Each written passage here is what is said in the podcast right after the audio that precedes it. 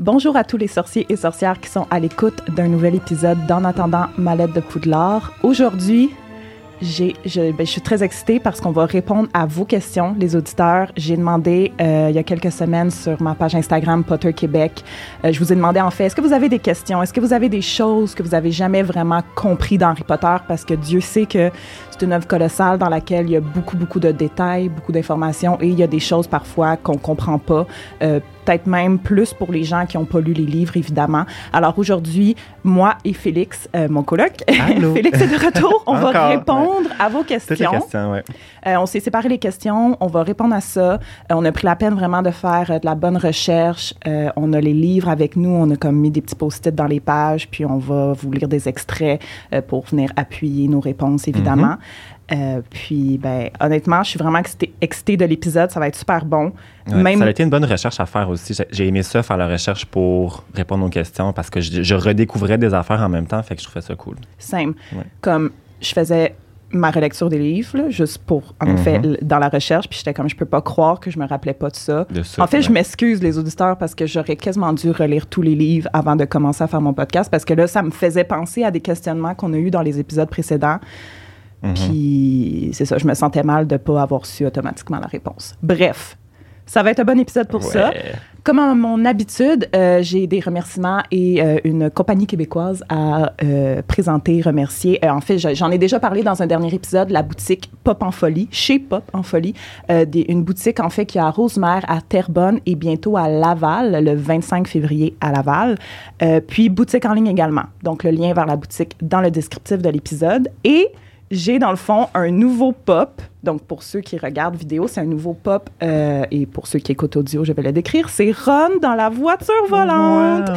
Puis euh, c'est un nouveau pop qui est sorti il y a vraiment pas longtemps pour le 20e anniversaire du film Harry Potter et la Ah, Chambre des vrai? Secrets. Fait que là, je vois ça en ligne, OK?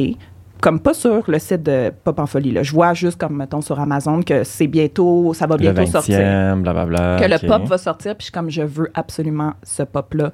Dans ma petite collection de pop, là, je suis pas une grande collectionneuse, puis en plus, les vrais collectionneurs de pop les laissent dans les boîtes, là, moi comme On les ouvre, on les met on les, on les ouvre, puis on les met, là, comme on peut voir derrière toi, là, Ouais. genre sont là, puis chill. Euh, fait que bref, j'écris à Andréane de chez Pop en Folie, puis je suis comme ah, est-ce que vous allez l'avoir, tu sais, parce que j'aimerais ça euh, l'ajouter à ma collection, puis elle me dit oui. Il est déjà en stock, comme on le met sur les tablettes bientôt, puis j'en revenais pas à quel point il était rapide de l'avoir déjà dans leur inventaire collection. Bref, c'est l'endroit, ceci dit par excellence, je dirais, dans la région de Montréal pour avoir euh, des, euh, pour avoir tes, tes pop d'Harry. Potter et autres évidemment, Nice. univers euh, et tout ça. Donc, euh, on va ouvrir la boîte, puis on va tout de suite l'ajouter sur la petite table derrière toi, Félix. Je suis vraiment trop excitée.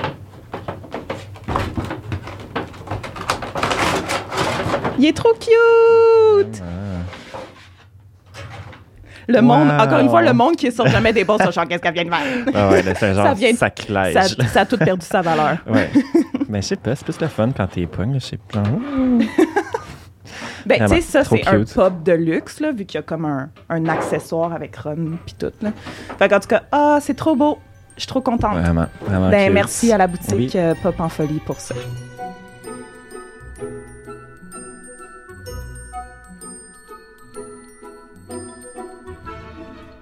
On va y aller chacun notre tour. Avec les questions qu'on a décrites. Je voulais faire un petit disclaimer au début là, par rapport à l'information qu'on dit. Là. Tantôt, tu sais, je l'ai dit, on, on- on a fait de la recherche approfondie. Euh, la plupart des réponses viennent des livres.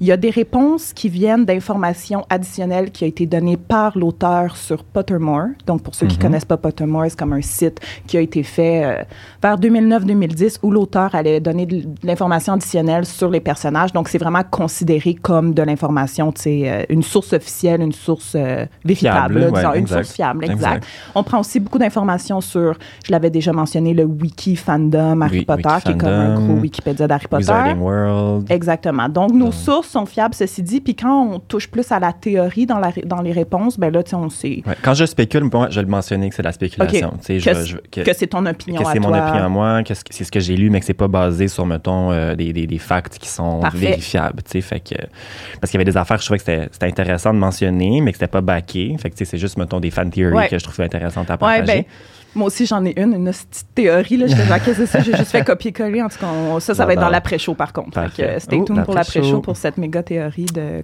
comment les sorciers accèdent à leur bouffe. Je fais juste dire. Wow. OK. Fait qu'on commence ça? On commence. OK, ben je vais, je vais partir. Je vais, je vais je te commencer. laisse, euh, ouvrir la danse.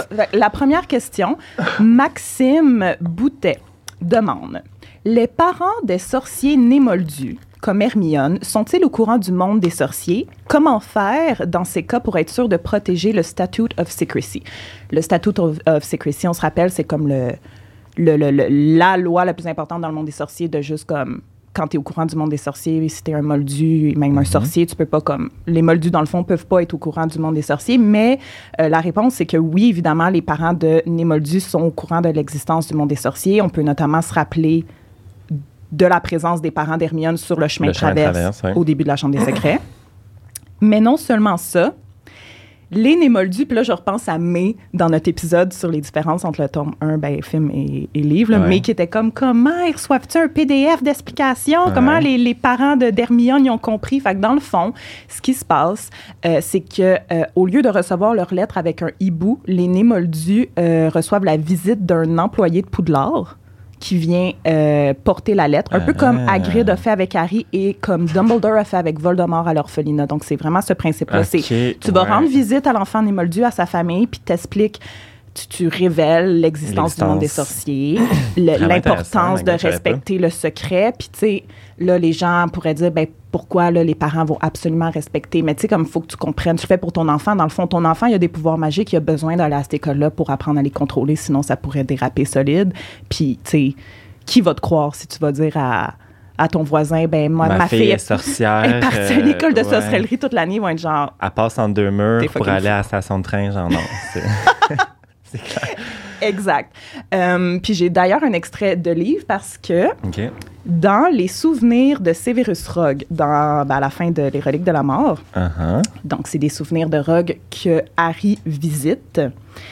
Rogue, euh, comme on le sait, c'est lui qui a appris à Lily qu'elle était une sorcière. Qu'elle était une sorcière.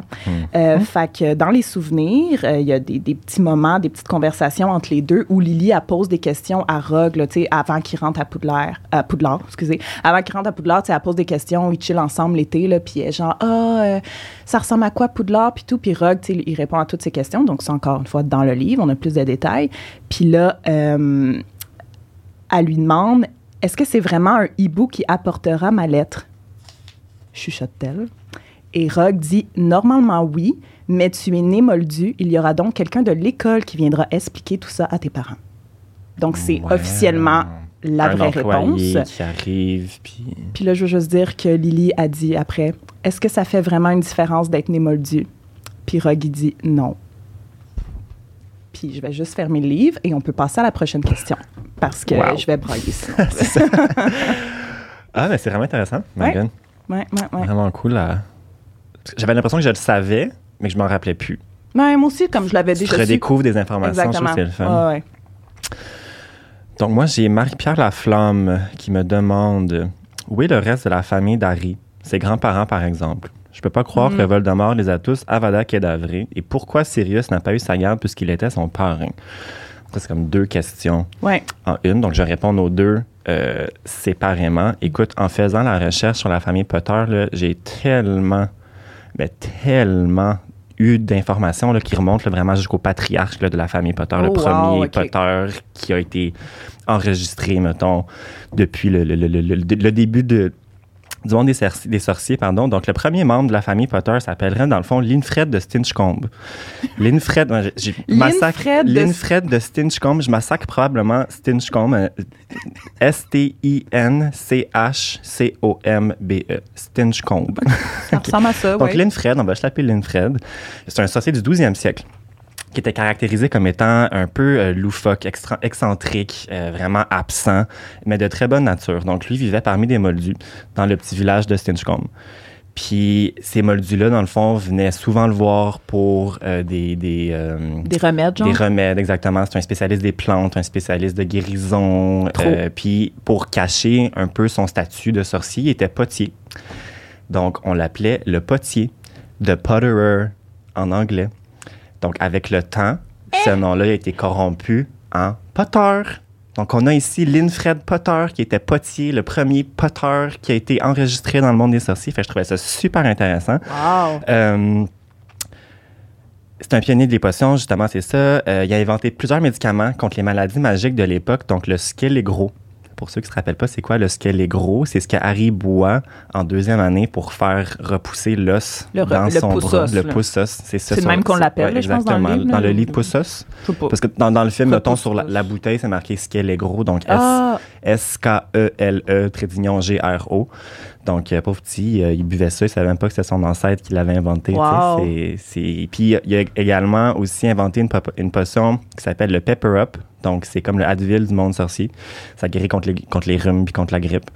Euh, puis, c'est ce qui a commencé à la grande fortune des poteurs. Hein, quand Harry ouvre son coffre euh, à Gringotts dans le premier tome, il y a une montagne d'argent. Où est-ce qu'elle vient, cette montagne d'argent-là?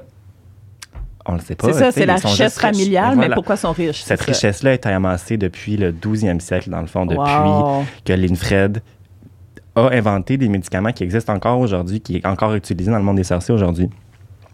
Euh, ce monsieur-là, il a eu sept enfants. Le fils aîné de Linfred, Ardwin Potter, marie une sorcière au nom de, roulement de tambour, Yolande Pévrel. Yolande Pévrel, pour ceux qui s'en rappellent pas, les Pévrel, c'est la famille originaire des contes, du conte des reliques de la mort, les trois frères Pévrel, Ignoctus et Ignomius, ils ont tous des noms en us, mais c'est la famille originale, originelle des Shit. reliques de la mort. Donc, le, Ardwin Potter, fils de Linfred Potter, marie Yolande Pévrel, qui était originaire de Godric Solo, petite fille de Ignotus Pévrel. Donc, le, le- le premier détenteur de la cape d'invisibilité, c'était sa petite fille, dans le fond Wow. le fils d'Arden Potter a marié Ouais. cette fille-là. Euh, dans l'absence d'héritier mâle, c'est elle qui a hérité de la cape d'invisibilité de, d'invisibilité de son grand-père. Et c'était une tradition secrète la donnée de père en fils. Donc, vu qu'elle était qu'elle avait pas de frère, c'est elle qui en a hérité.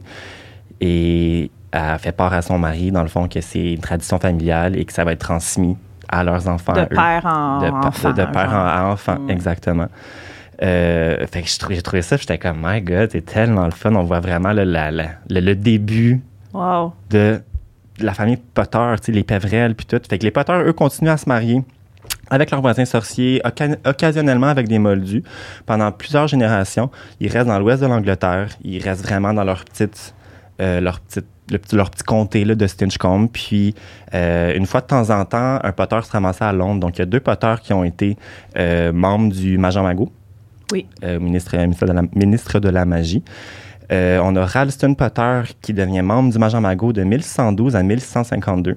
Donc, toujours été fervent défendeur des Moldus, nos Potter. Euh, il était grand supporter du Statute of Secrecy, puis qui, à l'époque, c'était à l'opposé de faire la guerre aux Moldus.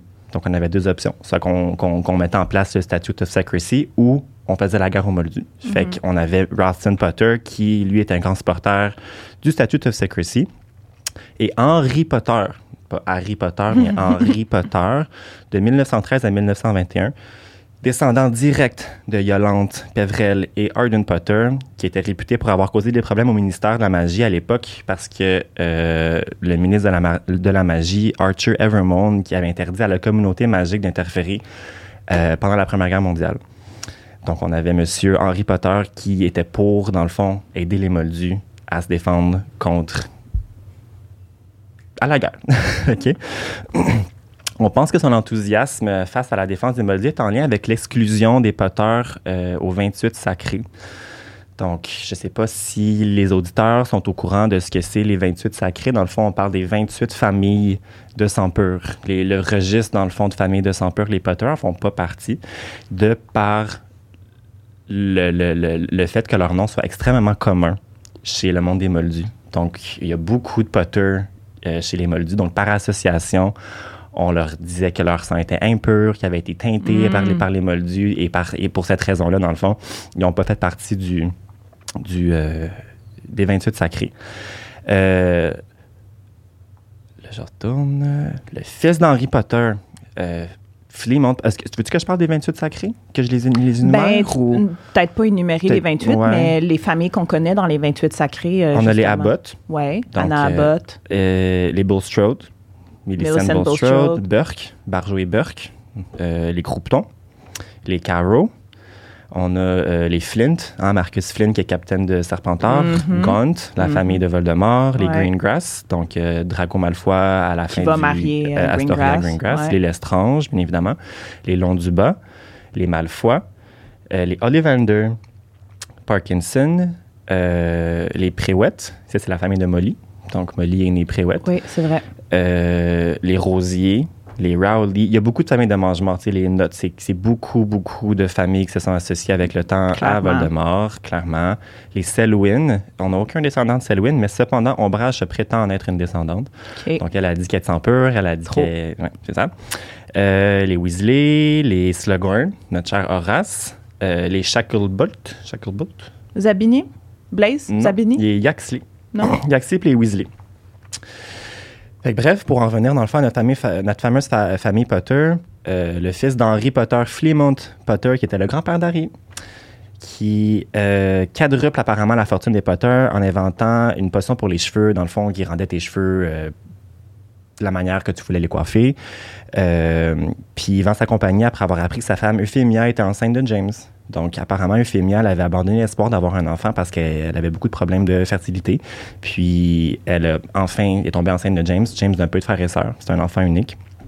Euh, et ils ont vécu apparemment assez longtemps pour voir James et Lily se marier, mais ils sont morts de la varicelle du dragon à quelques jours d'intervalle euh, avant d'avoir pu rencontrer notre petit bébé Harry.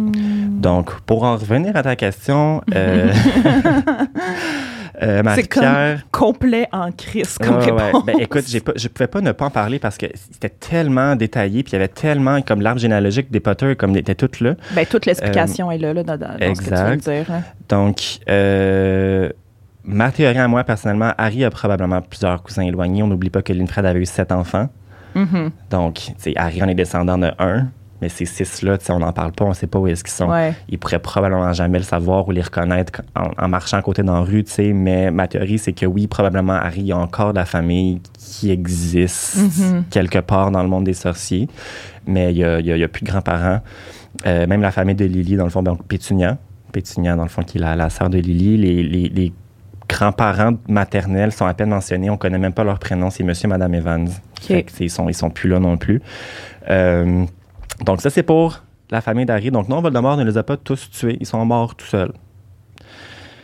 Puis, pour ta deuxième question, Pourquoi Sirius pourquoi a pas, pas, eu- Sirius? Là, écoute, je vais lire un extrait du cinquième livre, puis ça va vraiment, je pense, répondre à la question parce que c'est.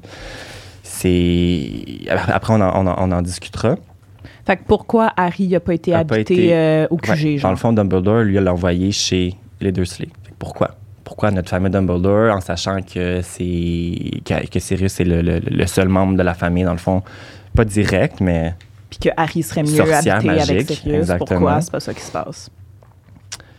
faut que je trouve ma page?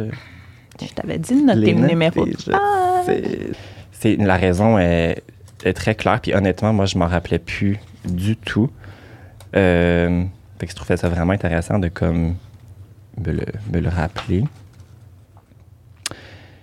Mais ce que je savais, donc je commence à lire l'extrait. Pour ceux qui écoutent c'est- à Dumbledore qui parle? Exactement. Dumbledore parle À Harry, à Harry. à la fin de l'heure du Phoenix. Mais ce que je savais aussi, c'était que Voldemort avait une faiblesse. J'ai donc pris ma décision. Tu serais protégé par une ancienne magie qu'il connaît, mais qu'il méprise, une magie qu'il a toujours sous-estimée, à ses dépens. Je parle bien sûr du fait que ta mère est morte pour te sauver la vie. Elle t'a ainsi doté d'une protection durable qu'il n'avait pas prévue et qui aujourd'hui encore coule dans tes veines. J'ai donc placé ma confiance dans le sang de ta mère. Je t'ai amené à ta sœur, sa seule parente encore vivante. Elle ne m'aime pas, dit aussitôt Harry. Elle s'en fiche complètement d'eux, mais elle t'a quand même recueilli, interrompit Dumbledore. À contre-cœur peut-être, contre sa volonté, avec fureur, amertume, il n'en reste pas moins qu'elle t'a accepté, et en agissant ainsi, elle a scellé le sort par lequel je te protégeais. Le sacrifice de ta mère avait fait de ce lien du sang le plus puissant bouclier que je pouvais t'offrir. Je ne vois toujours pas.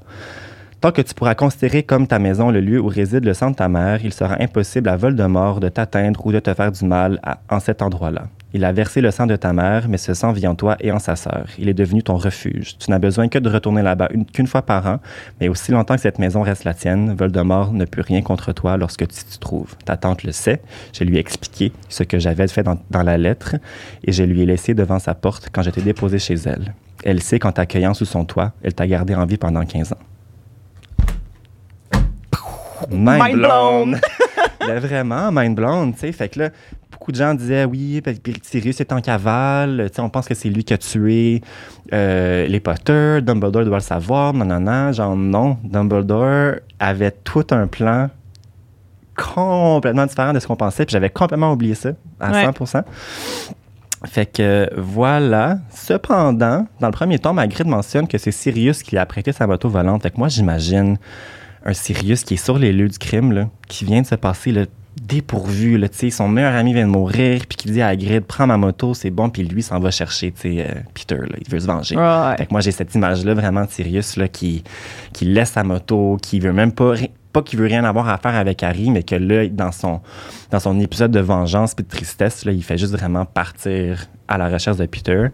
Mais voilà pourquoi c'est pas Sirius qui a, Ben, ça fait, qui- pas eu la garde ça fait full de sens. C'est Voilà. dommage que ce soit ainsi, mais il faut bien le protéger, le petit Harry. Ouais. Parce que sinon, Voldemort va le tuer. Fallait le tuer. En tout cas, non, on l'aime Pétunia. Le QG, il faut le protéger aussi, là, mais Oui. bon, on va pas Oui. se lancer là-dedans. là. Oui, c'est un- peu long, je suis désolé, euh, auditeur, mais c'était. Ben, c'est correct. C'était un bon c'est 10 ça. minutes de, de beau contenu. euh. Merci, Parfait. Félix. Bonne recherche. Merci. Ma prochaine question. Sandrine Charon demande Peut-être nouille comme question, mais pourquoi qu'apparemment Neville devait être à la place de Harry dans la prophétie et d'où vient cette prophétie? Merci. Ben Sandrine, c'est une bonne question. C'est pas très clarifié dans les films. Je sais pas si tu as lu les livres. Peut-être que ça fait longtemps puis que c'est plus très clair. Donc, je vais rafraîchir la mémoire euh, de tout le monde. J'en avais parlé dans mon premier épisode, mais dans le fond, la prophétie, euh, c'est euh, Sybil Trelawney qui le fait en entrevue pour le poste de professeur de divination à Dumbledore. Fait que la, la- la prophétie a été faite à Dumbledore à la tête de sanglier à Priolor. Euh, dans le début des... Non, en quelle année? Juin 80. 1980, Oui, c'est un ça mois dans le fond avant la, la, la naissance, naissance d'Harry, c'est ça. Donc, euh, la prophétie va comme suit, je vais vous la lire. Celui qui a le pouvoir de vaincre le Seigneur des Ténèbres approche. Il naîtra de ceux qui l'ont par trois fois défié. Il sera né lorsque mourra le septième mois. Et le Seigneur des Ténèbres le marquera comme son égal, mais il aura un pouvoir que le Seigneur des Ténèbres ignore. Et l'un devra mourir de la main de l'autre, car aucun d'eux ne peut vivre tant que l'autre survit.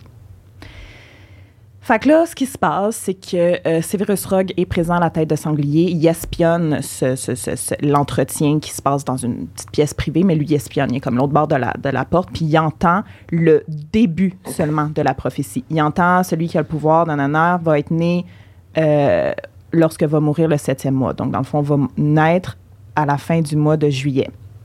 Et là, euh, Rogue euh, catch tout de suite que ça, c'est probablement, probablement Harry, parce qu'à ce moment-là, Lily est enceinte, puis elle est sûrement due pour Sur la fin juillet. ouais.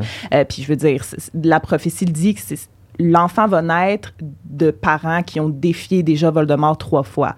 Fait que euh, ça aurait pu être aussi, dans le fond, Neville, parce que les parents de Neville, euh, ben, sa mère était enceinte au même moment. Neville est né le 30 juillet, Harry le 31 juillet. Euh, puis euh, les parents de Neville faisaient partie de l'Ordre du Phénix, ont également défié, Voldemort au même, c'est ça, le même nombre de fois.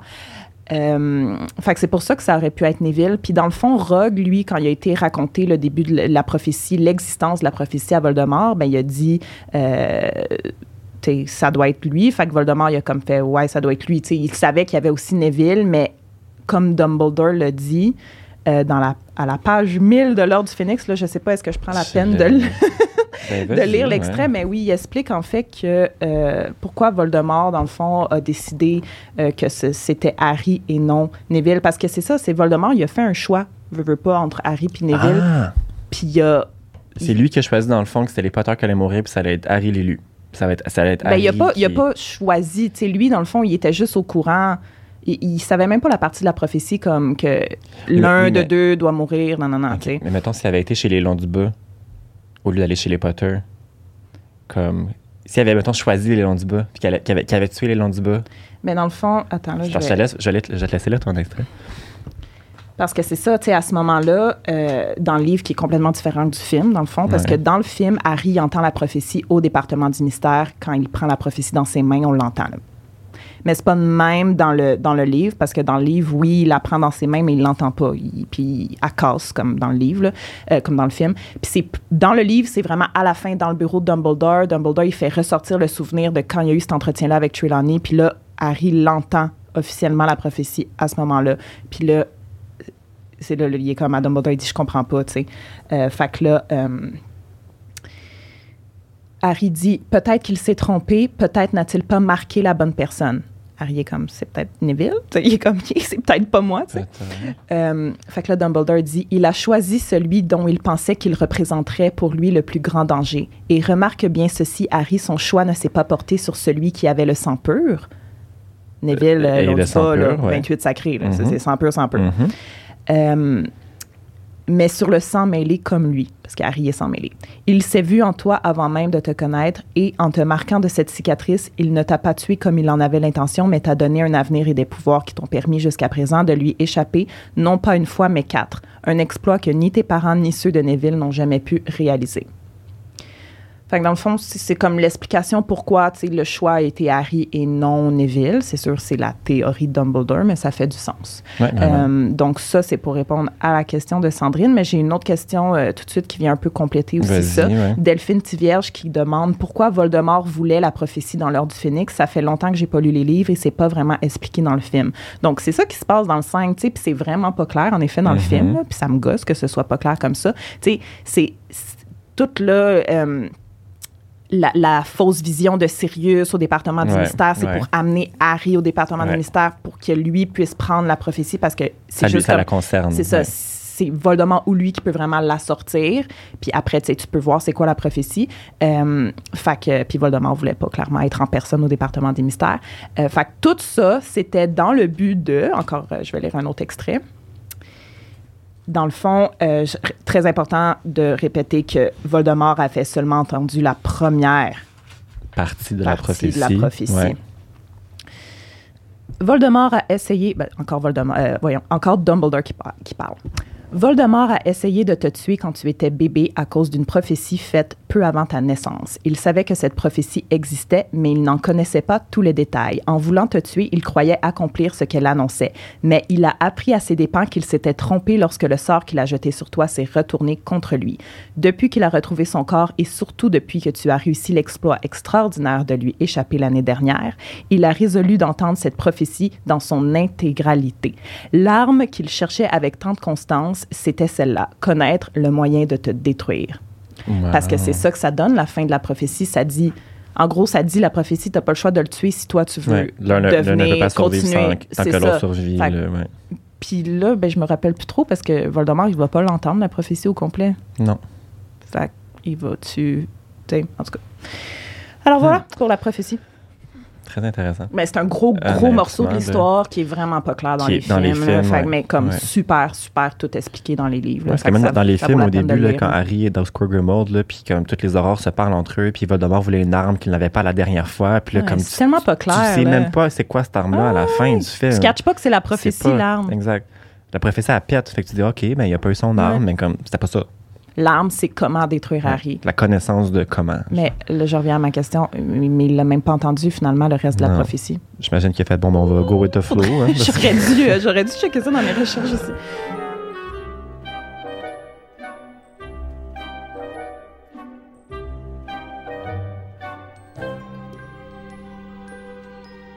Donc moi, j'ai Audrey Gas, Gas Lapierre qui me demande, je ne comprends pas comment Harry survit dans le dernier film s'il laisse tomber la pierre de résurrection avant d'entrer dans le bois pour rejoindre Voldemort. La fameuse question.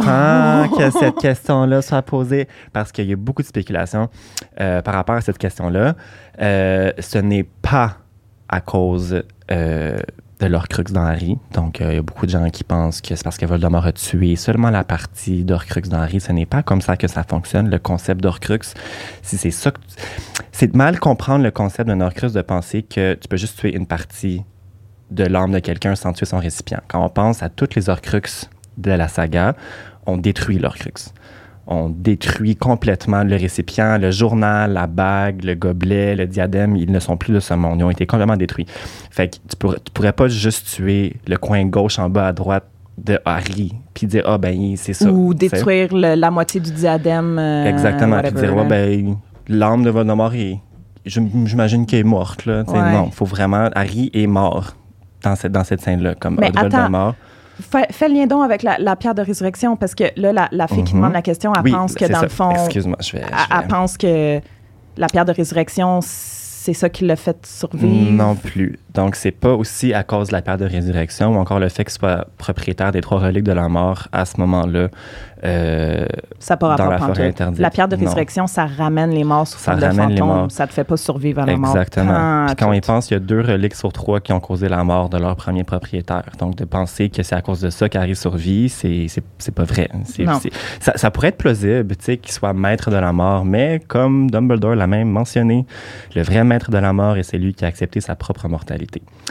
Donc, c'est pas du tout à cause de ça. Euh, Harry accepte sa mortalité à ce moment-là, Oui, évidemment. Il, dit- exactement. Donc, il oui, laisse Harry- tomber. Il dit Je suis prêt à mourir. Oui, Harry, dans cette scène-là, il est maître de la Mais mort. ça pas. Techniquement, il y a les trois reliques qui ouais. acceptent sa mortalité. Ouais, Fait que c'est une- c'est- ça, ça, ça vient joindre les reliques, tu sais, parce qu'après, on en parle plus ou moins des reliques de la mort. C'est fini après. Fait que Mais ça n'a pas rapport à ça. Ça n'a Pourquoi aucun lien. Harry Ça revient à la vie? aucun lien avec ça. Puis, encore une fois, ça n'a aucun lien non plus avec le fait que Voldemort aurait tué la partie d'Orcrux en lui. Il oui, l'a fait. il l'a fait. Mais c'est pas pour ça. C'était se- seulement Voldemort pouvait le faire. Dumbledore l'a mentionné dans les films. C'est seulement Voldemort qui, a- qui était capable de tuer cette partie-là. Puis le bébé Voldemort en dessous du banc, c'est bien ça aussi. Mhm, C'est cette partie-là d'Orcrux dans Harry qui est morte. mhm. Mais, encore une fois, je vais vous lire un extrait. Ça va répondre à la question complètement. Donc, c'est à la fin du euh, septième tome, quand Harry est à King- King's Cross euh, avec Dumbledore, le King's Cross euh, au paradis. là, Ouais, c'est tout, le- tout est blanc. L'entre-deux, que j'aime dire. Exactement, l'entre-deux. Entre la vie et la mort. Ça va tout répondre. Mais si, là, c'est Harry qui parle. Puis, tu sais, je veux dire, ça, c'est la question la plus complexe, là, je trouve, de toute la série. Puis, c'est Oui. ce, qui, ce, qui, ce qui est clarifié, oui. Là. Oui, c'est clarifié. Puis après, la- L'explication est là. Mais quand même, les gens, Puis c'est plausible, encore une fois, que les gens pensent que ça soit à cause des reliques ou c'est- la partie Ouais, d'Orcrux. ouais, C'est ouais. pas, c'est pas, c'est pas penser euh, n'importe quoi. Comme oui, Mhm, c'est plausible. Puis mhm. honnêtement, avant de faire cette recherche-là, je pensais moi-même que c'était à cause que Voldemort avait tué la partie dans ça. Harry. Fait que je suis autant à blâmer, mais c'est pas ça. Fait que je vous lis l'extrait. Euh, donc là, c'est Harry qui parle. Mais si Voldemort a utilisé le sortilège d'Avada Kedavra, reprit Harry, et que cette fois personne n'a succombé à ma place, comment puis-je être encore vivant? Je crois que tu le sais, répliqua Dumbledore. Repense au passé. Souviens-toi de ce qu'il a fait dans son ignorance, sa cupidité, sa cruauté. Harry réfléchit, blablabla. Bla, bla, bla, bla. Il a pris mon sang, dit Harry. Exactement, s'exclama Dumbledore. J'ai des frissons. Ouais, j'ai eu un frisson dans le crâne. J'ai des frissons. Exactement, s'exclama Dumbledore. Il a pris ton sang et s'en est servi pour se reconstruire un corps vivant. Ton sang circule dans ses veines, Harry. La protection de Lily se trouve en vous deux. Il te rattache à la vie tant que lui-même est vivant. Je reste en vie tant que lui-même est vivant, mais je croyais, je croyais que c'était dans l'autre sens. Je croyais que nous devions mourir tous les deux, ou alors est-ce la même chose? Tu étais le septième, le septième Or- Horcrux Harry. L'Horcrux qu'il n'avait pas eu l'intention de créer. Il avait rendu son âme si instable qu'elle s'est brisée quand il a commis ses actes d'une malfaisance indescriptible, le meurtre de tes parents, la tentative d'assassinat sur un enfant. Mais ce qui restait de lui alors, lorsqu'il s'est échappé de cette pièce ce soir-là, était encore plus diminué qu'il ne croyait. Il a laissé derrière lui plus que son corps. Il a aussi laissé une partie de lui accrochée à toi, la victime désignée qui avait survécu. Fait que bref, cause de Lily, encore une fois Le sort, euh, la le- protection. la protection Dans le fond, ultime. Lily, là, ce qu'elle a fait, là, sans même le savoir, c'est créer le contraire d'un Horcrux. On- un Horcrux se crée quand quelqu'un tue. Faut le meurtre va briser Qui ton la pire âme. chose c'est que la tu pire chose que faire. tu pourrais faire. Puis encore, une tentative de meurtre sur un enfant, tu sais, c'est Oh, mon Dieu. peu inimaginable. Fait que, au lieu de tuer quelqu'un pour mettre une partie de ton âme à l'intérieur, lui, Lily a protégé Ah, elle- avec elle- amour. Elle est morte par amour. puis elle, elle a mis son amour dans le sang de son fils. Le sang de son fils se retrouve dans, le sang de Voldemort. Voldemort. Fait qu'il est protégé à tout jamais, cet enfant-là. Tu sais, c'est une protection qui est, qui, est, qui, est, qui, est, qui est redoutable. Puis je vous lis un autre mini-extrait de la Coupe de Feu. La réaction de Dumbledore quand Harry lui dit qu'il a pris son sang. Donc, rapidement, c'est un petit extrait. Il a dit que mon sang le rendrait plus fort que tout autre sang, expliqua Harry. Il a dit que la protection que ma, que ma mère m'a laissée en mourant serait également en lui. Et il avait raison. Il a pu me toucher sans éprouver aucune douleur. Un bref instant, Harry crut déceler dans le regard d'Albus Dumbledore quelque chose qui ressemblait à une lueur de triomphe. Donc voilà. Parce qu'à ce moment-là, Dumbledore catch que oui, en Oui. effet, la protection est dans le sang de Voldemort. Oui, Voldemort peut toucher Harry, mais Voldemort peut pas La, la- la tuer pro- Harry. la protection de Lily est encore là. Moi, j'ai toujours pensé qu'à cause du sang d'Harry, Lily avait plus de protection.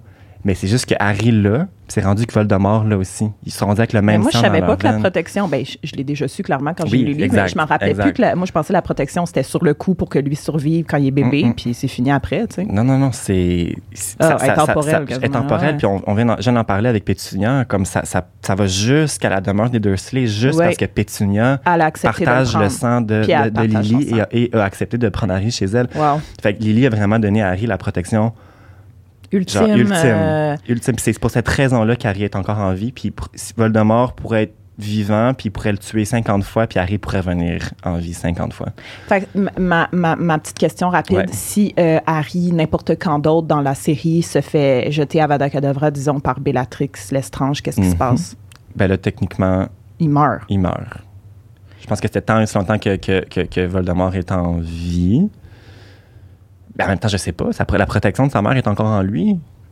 Ouais. Est-ce qu'Harry est Il peut juste pas mourir. Il- Il... peut pas mourir d'Avada Kedavra, Non, genre. Il peut mourir juste de vieillesse. J'imagine, ouais, ouais.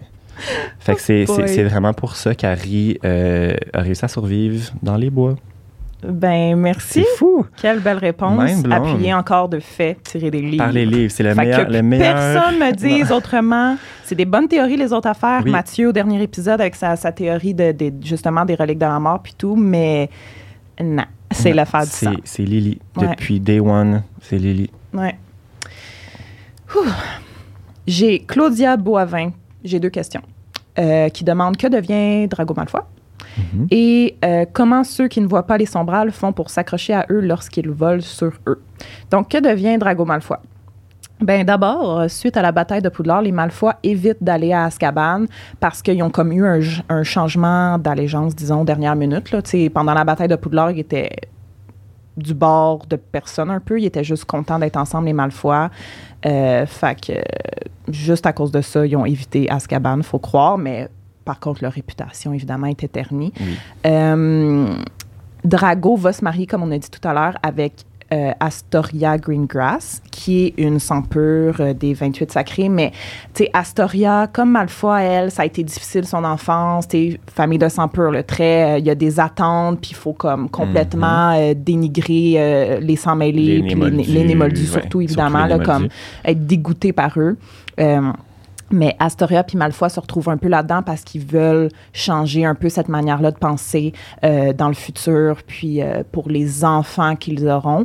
Euh, par contre, il y a un curse sur la famille d'Astoria. Si elle tombe enceinte, ça va vraiment affecter sa santé, ça va genre garantir qu'elle va mourir plus jeune. Ah. Mais elle veut vraiment un enfant.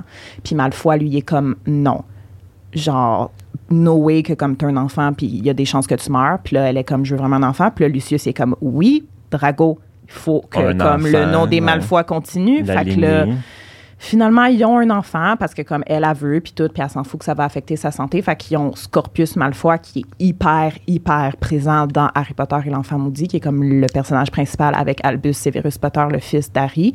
Euh, fait que c'est ça, mais quand même, juste pour revenir, tu sais, à Astoria puis Malfoy qui veulent un peu élever leur enfant différemment, d'être justement, euh, d'accepter les Némoldus puis de les aimer puis de juste comme accepter dans le fond tous les sorciers, peu importe leur statut sanguin, tu sais. Euh, ce qui va vraiment, vraiment écœurer Lucius puis Narcissa un peu, là. Fait que ça, ça disait dans mes recherches que comme, tu sais, quand, quand Lucius puis Narcissa viennent souper, c'est comme recevoir là, les grands-parents racistes, là, qui sont comme d'une autre génération puis ils comprennent rien, le petit Ah, Scorpius, là, il est genre donne Ah, avec eux, là, qui est là, la vieille pensée là, de comme. Ah, ben, j'aime ça. Ouais, non, c'est vraiment cool. Puis, ben, comme on sait, Scorpius va à la Poudlard, va euh, devenir le meilleur ami d'Albus Severus Potter. Ils vont tomber en amour amour, puis tout ça. Fait que, c'est- c'est le fun aussi, ça. Moi, je veux une Euh, mini-série là-dessus, s'il vous plaît. Malfoy, très, très, très, très proche de Scorpius. Super, super belle relation. On le voit justement dans Harry Potter et l'enfant maudit, à quel point euh, ils sont proches. Euh, Harry Potter et l'enfant maudit, petite parenthèse, je le considère pas 100% canon, donc je le considère pas, tu sais, oui, ça vient de la même auteur avec d'autres auteurs. C'est une suite qui est considérée officielle. Mais on dirait tant qu'il n'y a pas un film avec Daniel Radcliffe qui joue Harry Potter à 40 ans, moi je le considère Ouais. pas officiel. Ouais. C'est cas, une pièce de théâtre, fait que c'est écrit vraiment comme, comme une pièce de théâtre. Fait que l'expérience Elle est, différente, mais, mais, mais c'est les mêmes personnages, Oui. puis tu sais, tous les liens sont bons, comme Ouais. c'est pas une fanfiction, ceci dit. Non, non, tu sais. non, c'est ça. Euh, fait que c'est pour ça que là, je fais les liens avec ça, parce que toute l'in- toute l'information, tout le futur de Malfoy est là. Les réponses viennent de là directement. J'adore. Euh, fait que c'est ça. Euh, Blablabla, c'est quoi je voulais dire? Ben, dans le fond, Astoria meurt. Finalement, Euh, quand Scorpius il a 14 ans, parce que ben, c'est ça, là, d'avoir eu Scorpius, ça a affecté Ah. sa santé. Euh, Mais c'est-tu la seule dans sa famille qui avait ce curse non, non, c'était comme un curse. Euh, J'ai pas trop cherché sur le curse, mais de ce que je comprends, c'est comme le curse de la famille Fait depuis longtemps. OK, fait que c'est familial. C'est Ah, une génération. Mais ça veut dire que sa mère, à elle, mère, sûrement, a eu la même chose. Exactement, exactement. Wow. Euh, alors voilà. Puis Malfoy, ben, il a comme pas vraiment de job. Il a hérité de l'argent de la famille, même si ses parents sont pas morts. là. Family Il- money. C'est ça. Puis il habite au manoir des Malfoy. Puis comme Bien il collectionne évidemment. des artefacts. Puis euh, Comme son ça, père. très belle relation avec son fils, comme j'avais commencé à dire. Euh, très, très important pour lui qu'avec son fils, il y a une relation différente que lui avait avec son Avec son père. Euh, puis dans Harry Potter et l'enfant maudit, en plus, on le voit, ça, le clash, la différence. Tu Harry puis Albus Severus, c'est très difficile. Puis Scorpius puis Drago, c'est comme ça va mieux, tu sais, les câlins, puis je t'écoute, puis je t'accepte, puis voilà. Wow. Alors ça, c'est ce qui arrive à Drago. Puis pour la deuxième question, euh, qu'est-ce qui se passe quand quelqu'un qui peut pas voir les sombrales, parce qu'il faut avoir vu la mort La pour mort. pouvoir voir les sombrales. Donc, qu'est-ce qui se passe si tu veux monter sur un sombral, euh, mais que tu n'as pas vu la mort?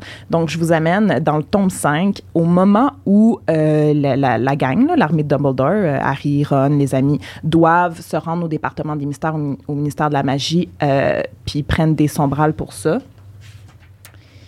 On a Neville, Luna et Harry qui peuvent voir les sombrales. Luna a vu sa mère mourir. Neville a vu son grand-père mourir. Harry, on le sait, a vu Cédric mourir. Euh, mais Ron, Hermione puis Ginny, à ce moment-là, eux ne voient pas les sombrales. Euh, fait que... Ron demande Comment on fait pour monter? On ne voit rien, nous. Oh, c'est facile, répondit Luna. Elle se laissa glisser à terre et s'avança vers eux. Venez. Elle amena chacun d'eux auprès d'un sombral et l'aida à monter sur son dos. Ils semblèrent tous les trois extrêmement inquiets lorsqu'elle entortilla leurs mains dans la crinière des chevaux et leur conseilla de se cramponner fermement. Puis elle retourna s'asseoir sur sa propre monture. C'est de la folie, murmura Ron en passant précautionneusement la main le long de l'encolure du cheval. Une vraie folie, si seulement je pouvais le voir. Donc, dans le fond, il faut juste que comme tu sois game puis que tu fasses confiance au fait que ouais. tu le sens. Je me lance. Il touche, il sent le cheval, mais il peut vraiment pas le Parce voir. est invisible, mais comme il est là quand Ouais, même. il est là pareil. Fait que je pense que c'est ça, tu peux le, le, le tâter, le, le toucher, le sentir. Alors voilà, pour les sombrales. Moi, je- je- pour compléter avec toi, dans le fond, parce que j'avais également une question sur les sombrales, fait qu'on va en parler tout de suite, puis ça Ouais, va être Parfait. fait. Euh, pourquoi Harry ne voit pas les sombrales avant sa cinquième année? Il a vu sa mère mourir bien avant ça. Donc, pour voir un sombral, non seulement tu dois avoir vu la mort, mais également l'avoir comprise. Donc, Harry était beaucoup trop jeune pour comprendre ce qui venait d'arriver à sa mère. Il a compris ça quand Cédric est mort. Ouais. En- il l'a vu mourir en quatrième année, donc à l'âge de 14 ans. Euh, donc, c'est vraiment ça. Il faut, que- faut que tu l'aies vu, mais il faut que tu l'aies compris aussi. Il faut que tu aies une, une, un- une connaissance de ta peine. Il faut que tu saches ce que tu es en train de vivre pour pouvoir voir le. Donc, Puis, c'est vraiment puis. Luna, puis Neville, eux, c'est arrivé à un jeune Luna, elle âge. avait mais 9 ans, je 7, 8, pense. 9 ans, là, que en- euh, tu le comprends, Tu mais Harry, que, ouais, qui parle il même avait pas un encore. an ou tu sais. deux, là, tu sais. Ah, il sait même pas c'est quoi mourir, tu sais. Non, exactement. Fait que c'est pas, pas sa mère, en fait, qui, fait en sorte qu'il puisse voir les sombrales. C'est bien Cédric, tome 4, quand il meurt. Ouais, c'est pas comme un automatisme, là, un scan des yeux. Une Ah, quelqu'un est mort devant toi. Sombral fait on, sombral off, genre. Non. Exact. Donc, euh, c'est ça, c'était une question Parfait. que Tu j'avais. peux y aller avec une autre question? Ouais, je vais y aller avec. euh, attends, je remonte en haut. Donc, j'ai Annabelle Baudry qui demande pourquoi Harry, étant un Horcrux lui-même, n'a pas détruit sa partie Horcrux lorsqu'il a été transféré par la dent de basilic? Transpercé. transpercé, j'ai dit quoi? Transpiré. Transpiré. My God, je déparle. Lorsqu'il a été transpercé par la dent de basilic. Donc, j'en reviens à mon point de tantôt. Harry, c'est l'Horcrux. Si Harry était mort dans la chambre des secrets, causé par le venin du basilic, l'Orcrux aurait été détruit. Mais Fume Sec est arrivé dernière minute, bing bang, je te broye sur le bras, puis genre Harry est guéri. Fait que. Fait que oui, ça aurait pu arriver, aurait mais c'est à cause Mais de Femme Sec. Exactement. Fait que blâmer Femme Sec. Parce Ah. que c'était pas instantané, tu sais, c'est pas comme le pic Mhm. le transperce, c'est du venin. Fait que le venin se répand. C'est comme, mettons, si tu droppais une goutte de venin sur le diadème. ouais, ça va être plus, ça euh, plus long que. Puis éventuellement, peut-être que le diadème se désintégrerait, mais comme Harry, pour que ça allait fonctionner, pour que ça allait plus fonctionner, Harry aurait dû mourir dans la chambre des secrets. Donc voilà pourquoi. Parce que ça, c'est vraiment le venin et non un croc de basilic. c'est le ou- venin. Parce que c'est ça, l'épée de Gryffondor, elle est imprégnée du venin, c'est le venin. Exact. Puis je veux juste mettre l'emphase encore sur la partie Horcrux d'Harry. Il n'y a pas de partie d'Horcrux d'Harry. Harry, c'est l'Horcrux. C'est son entièreté au complet. Son corps, c'est le... Le récipient. Le, le- le- récipient. ouais, Récipient. C'est la boîte d'Orcrux. C'est- lui, c'est son âme, l'Orcrux. Bref. Voilà. Euh, tu veux-tu continuer? Ou je continue? Euh, ouais, ben j'ai euh, une question de Caroline Rivard. Pourquoi Lily Potter ne pouvait-elle pas simplement transplaner avec Harry lorsque Voldemort est arrivé chez eux alors que James leur fournissait du temps pour s'enfuir? Très bonne question. Très bonne question. Euh, fait que, suite à la prise de connaissance de la prophétie par Voldemort, les Potter sont en fuite. Eux, ils sont mis au courant que Voldemort les cherche pour tuer le bébé, puis sûrement les tuer aussi. Euh, fait que, comme j'ai aussi déjà mentionné dans mon premier épisode, euh, on le sait que Pettigrew est le gardien du secret. Avec le gardien du secret vient le sortilège Fidelitas, qui a été placé sur la maison des Potter, qui était leur endroit où ils se cachaient. Quelle bonne idée, tu te caches chez vous, dans le fond. Eux, ils sont en fuite de Voldemort, ils se cachent À la chez eux. maison. Ouais. Ouais. Cool. Oui, le sortilège de Fidelitas, en fait, fait que la maison est cachée. Fait que Voldemort, il pourrait passer dans la rue, il va pas voir la maison, il va voir une pile de ruines, mais comme, quand même, là, t'aurais pu même aller dans un autre pays. hein? Genre, savoir un crise de bon sens, s'il te plaît? Genre, s'il te plaît, logique, genre? Euh, fait que le sortilège Fidelitas, euh, d'abord, ça protège full la maison. Fait qu'il n'y a pas vraiment personne qui peut transplaner hors ou dans la maison, mais même à ça, de manière générale, personne peut transplaner dans une maison ou hors de la maison. Je vous ramène aux reliques de la mort. Quand Harry, Ron et Hermione, au début là, de leur quête, sont cachés Mhm. au QG, là, il faut vraiment être bon pour s'en rappeler, là, mais ils doivent toujours sortir juste sur le, le, le- juste devant la porte dehors pour transplaner. Puis quand ils reviennent, ils doivent retransplaner juste, juste devant la porte. Fait qu'ils ont toujours la cape d'in- d'invisibilité. Ils rushent parce qu'ils sont rendus grands. Puis il y a, il y a toujours des mange-morts dans la rue qui, qui checkent. Juste Ils pour sont là, mais genre, ouais. qui- ils fait qu'ils n'ont pas le choix de sortir de la maison. Fait que Lily est dans la maison. Elle peut pas transplaner hors de la maison. C'est comme ça. se peut pas. Parce que si c'était permis, ça, moi, je peux transplaner dans la maison de n'importe qui. De n'importe qui, ouais. Je peux transplaner dans la maison d'Harry Styles. Tu sais, comme je peux faire ce que je veux. I wish. Mais fait qu'il y a comme cette protection-là que tu n'as pas le choix de transplaner à l'extérieur d'une maison Ok, et tu dois te faire inviter à l'intérieur, un peu comme dans Vampire Diaries. tu sais. Diaries, ouais.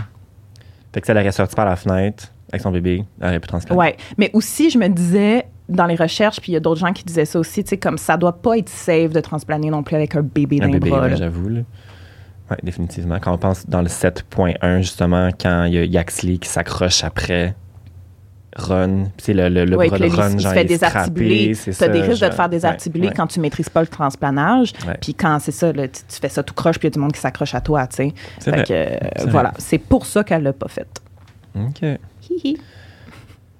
Donc, moi, j'ai Steph qui me demande Dans le cinquième tome, Pétina reçoit une beuglante qui dit Souviens-toi de ma dernière. Et je n'ai jamais compris ce que cela voulait dire. Qui a envoyé la beuglante et qu'est-ce que cette personne sous-entendait par là? Donc, c'est Dumbledore. Tu peux-tu donner un peu plus d'informations? Parce que ça, c'est pas dans les films. Qu'est-ce qui se passe? C'est à quel moment la beuglante? Euh, ben, c'est à la fin du cinquième. Non, euh, c'est au début qu'elle la c'est au reçoit. début. Elle reçoit après, dans le fond, le Patronus, les détraqueurs qui sont arrivés à Private Drive.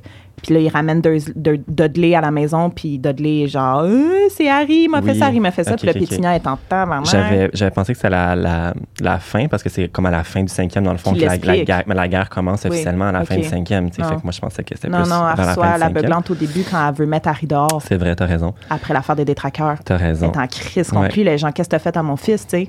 Puis elle veut le mettre à la porte, c'est Dumbledore qui envoie la. Instantanément, la, la Ouais. arrive. Direct, parce que comme, comme j'ai lu l'extrait tantôt, Harry, s'il n'est pas chez les Dursleys avec la protection du sang de Pétunia, avec Voldemort qui est de retour officiellement, il est dans marde. Mhm. Puis Pétunia est au courant de tout ça. C'était écrit dans la lettre qui venait avec Harry quand il était bébé.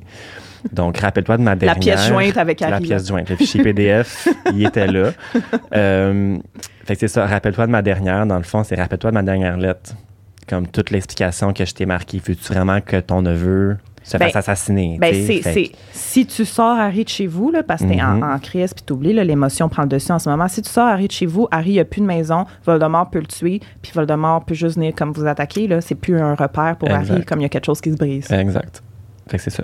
Puis ça, c'est assez Voilà. pour mettre Dumbledore en, en maudit. Là. Simonac. Ah, mon Ouais, ouais, ouais. Fait que c'est ça. C'est notre cher Dumbledore.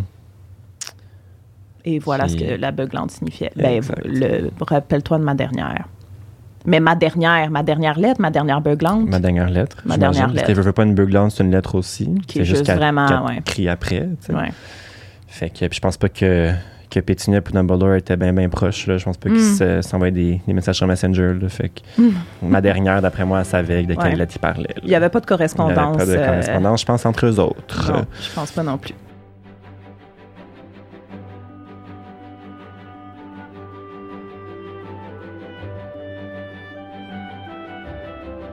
J'ai Guillaume Côté-Moret qui demande Est-ce que la salle sur demande des objets cachés était déjà remplie lorsque Voldemort y a mis son Horcrux? Donc, rappelle que la salle sur demande, comme on le sait, elle peut se transformer en pièce qui va offrir aux sorciers ou au groupe de sorciers euh, ce dont euh, ils ont ou il a besoin. C'est une pièce difficile à trouver. Pas connue de tout le monde, qui existe depuis la fondation de Poudlard. Euh, les portes de la salle sur demande apparaissent tout le temps à la même place. Fait que, il faut que. C'est pas tout le monde qui l'a découvert parce qu'il faut que ça adonne que tu passes devant ce mur-là puis qu'au même moment, tu, Tu penses à quelque réfléchis chose à, que ce tu que, veux. à quelque ouais. chose que tu as besoin, pas intensément, mais juste comme Ah, ce serait le fun si euh, j'avais ça, tu sais. Puis, dans le fond, de manière assez courante depuis l'existence de Poudlard, ben, les élèves, ce qu'ils avaient besoin, c'était un endroit où cacher quelque chose. Cacher quelque chose qu'ils n'ont pas le droit d'avoir en tant qu'élève. Mhm. euh, cacher un, un Horcrux ou juste comme un, un objet qu'ils veulent plus avoir, se débarrasser de quelque chose ou des trucs brisés. Tu sais, l'armoire à disparaître que j'avais mentionné dans un Oui. épisode précédent, quand Oui, elle a été oui. brisée par Peeves dans la chambre des secrets, elle a été mise dans la, dans la salle sur demande des objets euh, cachés. Fait que c'est toujours cette même grosse pièce-là qui réapparaît pour les élèves qui ont besoin de cacher De quelque cacher chose. quelque chose. Fait que c'est pour ça que c'est une pile et une pile et des centaines d'objets, c'est ça, empilés, des allées, des rues d'objets euh, qui se retrouvent dans cette pièce-là. Fait que si on pense que Poudlard a été fondé comme 1000 ans avant qu'Harry arrive, ouais, ouais. puis que Voldemort a caché son Horcrux dans les années 50, genre 40 ans avant Harry, euh, Voldemort, la question c'est est-ce que quand il a caché son Horcrux, il y avait plein d'objets? Ben oui, il y avait plein d'objets parce qu'il y avait des siècles et des siècles de- d'élèves qui avaient déjà caché des affaires là. Euh, puis je veux mentionner que, parce que là, dans le fond, le diadème, dans le fond, est caché dans cette pièce-là. Harry trouve le diadème dans la salle sur demande dans le 7, pendant la bataille de Poudlard. Puis il trouve parce que, puis ça, c'est pas de même dans le film, dans le 6, quand il va cacher le, prince de- le livre de du prince Mhm. de sang-mêlé, le livre de potions, dans la salle sur demande, il se promène des allées, il est comme, OK, je vais cacher ça. Fait que là, il le cache dans un placard, euh, dans genre une armoire, qui n'est pas l'armoire à disparaître, là, mais whatever. Il la cache quelque part. Puis là, il est comme, ah, je veux me rappeler que je l'ai mis ici parce que je veux revenir le chercher, tu sais. C'est parce que là, Rogue, genre, il y a des soupçons. Fait que là, est comme, fuck, je vais juste venir le cacher ici en attendant pour, comme, pas que Rogue, il catch que, whatever. J'ai ce livre-là. Euh, fait que là, il cache. Puis là, il prend des objets autour pour, comme, se faire un genre de point de repère. Fait qu'il prend comme un buste. Puis là, il décore le buste avec une perruque et avec le diadème. Mais tu sais, dans le livre, ça dit juste genre, ah, il place sur le buste comme un diadème terni, euh, nanana, puis ouais. une perruque. Puis après, dans le set, il est là. Puis là, il, il y a comme un gros flash dans sa tête, puis il est comme, hostie d'épais, je Ouais, l'avais dans les ouais. mains l'année passée. Fait que là, c'est pour ça qu'il s'en va à la salle sur demande, puis c'est exactement, il est où dans la salle sur demande? Il est comme, mon Dieu, c'est où que j'avais. ça veut dire qu'il était, il était déjà attiré. par- L'Orcrux, il parlait déjà, dans le fond, sans savoir que c'est un Orcrux. Lui, Harry était un Orcrux. Il est allé direct vers le diadème, puis il était comme ça, mon point de repère. Puis quand il a caché le prince de sang-mêlé, Ouais, quand il a caché le prince de. Parce que c'est une grosse pièce, là, comme je l'ai, je, je vais pas vous lire l'extrait, mais c'est vraiment décrit parce que lui, c'est Harry à ce moment-là, quand il va cacher le livre de potions, c'est la première fois qu'il rentre dans, qu'il rentre dans la salle sur demande des objets genre, cachés. ouais. Puis il est genre.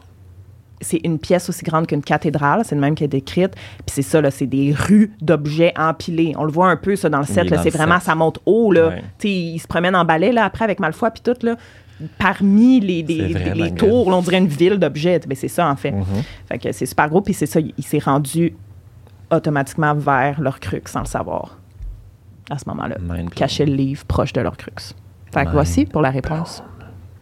C'est du mind blown euh, Ouais, ouais. incessant aujourd'hui. C'est ça que je veux. Donc, j'ai- Noémie Forcier demande pourquoi Dumbledore a demandé à Hagrid d'aller chercher la pierre philosophale? Clairement qu'il connaissait pas le plan de Quirrell slash Voldemort s'il l'a gardé comme prof à Poudlard. Donc, pourquoi il sentait le besoin de protéger la pierre? C'est une excellente question, mon C'est vraiment une bonne question. J'ai rushé pour essayer de trouver des réponses qui faisaient du sens. Puis il y a beaucoup, encore une fois, de spéculation en lien avec cette question-là. Euh, fait que je vais y aller avec ce que j'ai trouvé. Euh, Dumbledore savait que la pierre philosophale était un des seuls moyens rapides et efficaces pour Voldemort de reprendre le pouvoir. Donc, non seulement il allait reprendre du pouvoir, mais il allait également regagner un corps physique extrêmement rapidement avec la pierre philosophale. Mhm. Euh, fait que je pense que Dumbledore, avec l'entrée d'Harry à Poudlard, Voldemort qui se remet en marche, Dumbledore a additionné 1 plus 1, il a fait 2, puis il a fait on va l'amener à Poudlard, qui est l'endroit le plus safe au monde quand tu y penses. Sauf Ouais. peut-être Gringotts, c'est mentionné dans les films, Ouais. c'est mentionné dans les livres. Le seul endroit qui serait peut-être plus safe que Poudlard, c'est Gringotts. Fait que là, as Voldemort qui veut ramener la pierre ici. Euh, c'est ça. Dans les reliques de la mort aussi, il y a un flashback dans lequel Dumbledore demande à Rogue de surveiller Quirrell. Donc, je vais vous le lire rapidement. C'est un petit, petit extrait. Les souvenirs de Rogue, là. les souvenirs de Rogue, exactement. C'est dans les, les, Masterpiece. les- les flashbacks de, de Rogue. Il y a tellement d'infos là-dedans. Là. Ouais. Euh, Vous voyez uniquement ce que vous, vous entendiez par là. Non, attends, c'est juste ici. C'est ça. Dumbledore tourna une page de son magazine et ajouta, toujours sans lever la tête, Surveillez un peu Quirrell, voulez-vous? Fait qu'est-ce que Dumbledore savait que c'était Voldemort qui se cachait dans Quirrell? Peut-être que non. Mais clairement qu'il ressentait qu'il y avait quelque chose. Ben, il y avait des gros avait soupçons. Des là. gros soupçons, exactement. On parle de- d'un des sorciers Ça, c'est un euh, souvenir euh, qui début de l'année, là, début de Après- première année. là. Exactement. Dumbledore savait qu'elle allait revenir éventuellement. là. Il n'était pas nono. là. Ben, on le sait, comme tout le plan qu'il avait en, mis en marche avec Harry, puis tout. Dumbledore le savait qu'elle allait revenir. Fait qu'il y a eu 10 ans pour étudier tout ce qu'elle allait, tous les moyens Les possibles. ouais. Comment Voldemort pourrait reprendre le pouvoir. Fait que quand il y a eu le déclic de la pierre philosophale, il l'a juste vraiment ramené par protection en sachant que Quirrell était sketch. Fait que c'est ce que j'ai trouvé personnellement. Euh, c'est ça. Voilà mes, mes réponses. Est-ce que on argumente là-dessus? Genre, comme, Non, qu'est-ce qu'il fait? non. Euh, j'ai pas grand-chose à dire pour ça. Ça, c'est un autre questionnement, Je, je me le genre? suis souvent demandé. tu sais, Ouais. le- la don de, euh, que le coffre se fait voler, ben il n'y a rien à voler, là, mais le Mhm. coffre se fait ouvrir comme la même journée ou le lendemain. Le lendemain, Tu sais, Harry, quand il lit la gazette, là, Ah, Le lendemain, ça a le été coffre, on est allé. cambriolé. Hmm. Puis, c'est ça. Non, j'ai rien d'autre à dire. OK, ben parfait. Ben merci. Ben ça, ça vient vraiment répondre à la question. Tu sais, c'est c'est Ouais. aussi simple que ça. Puis voilà. OK, good, good. Tu sais, Good, il a dû la bouger. Après, il devait être vraiment fier de lui quand il a vu que quelqu'un a essayé de rentrer dans le coffre. Il a dû dire Kim, ça a passé. Ben, moi, je suis sûr qu'il savait. Tu sais, on, on s'entend-tu que Dumbledore, là, comme, est-ce qu'il va-tu le futur? Je sais pas, là. Mais Ben moi, souvent, je pense que oui, là, mais comme non, parce qu'après, il y a tout plein d'affaires qui se passent pareil. tu sais, Mhm. je veux dire, quand tu vois le futur, il y a des choses n'as pas le choix de laisser aller. Puis Peut-être qu'il voyait des flashs. Peut-être qu'il voyait juste certaines petits bribes. Ouais. Je sais pas. Mais tu sais, Quirrell aussi, il était pas prof avant. Là. Ça, c'était sa Mhm. seule et unique année où il a été prof. Tu sais, C'est un post maudit, euh, même avant que Harry rentre à l'école. Sais, Dumbledore, il ne sait pas, là, Quirrell, de quoi il avait l'air. Il n'a pas remarqué un changement dans son attitude. Il ne sait pas qu'il portait pas de turban avant. Tu sais, Je sais pas. C'est vrai. Je sais pas. En Bref. tout cas, Rosemary Chamberlain demande Le patronus de Rogue est le même que celui de Lily. En effet. Quelle est la signification d'un même patronus, sachant que Lily et James avaient des patronus différents?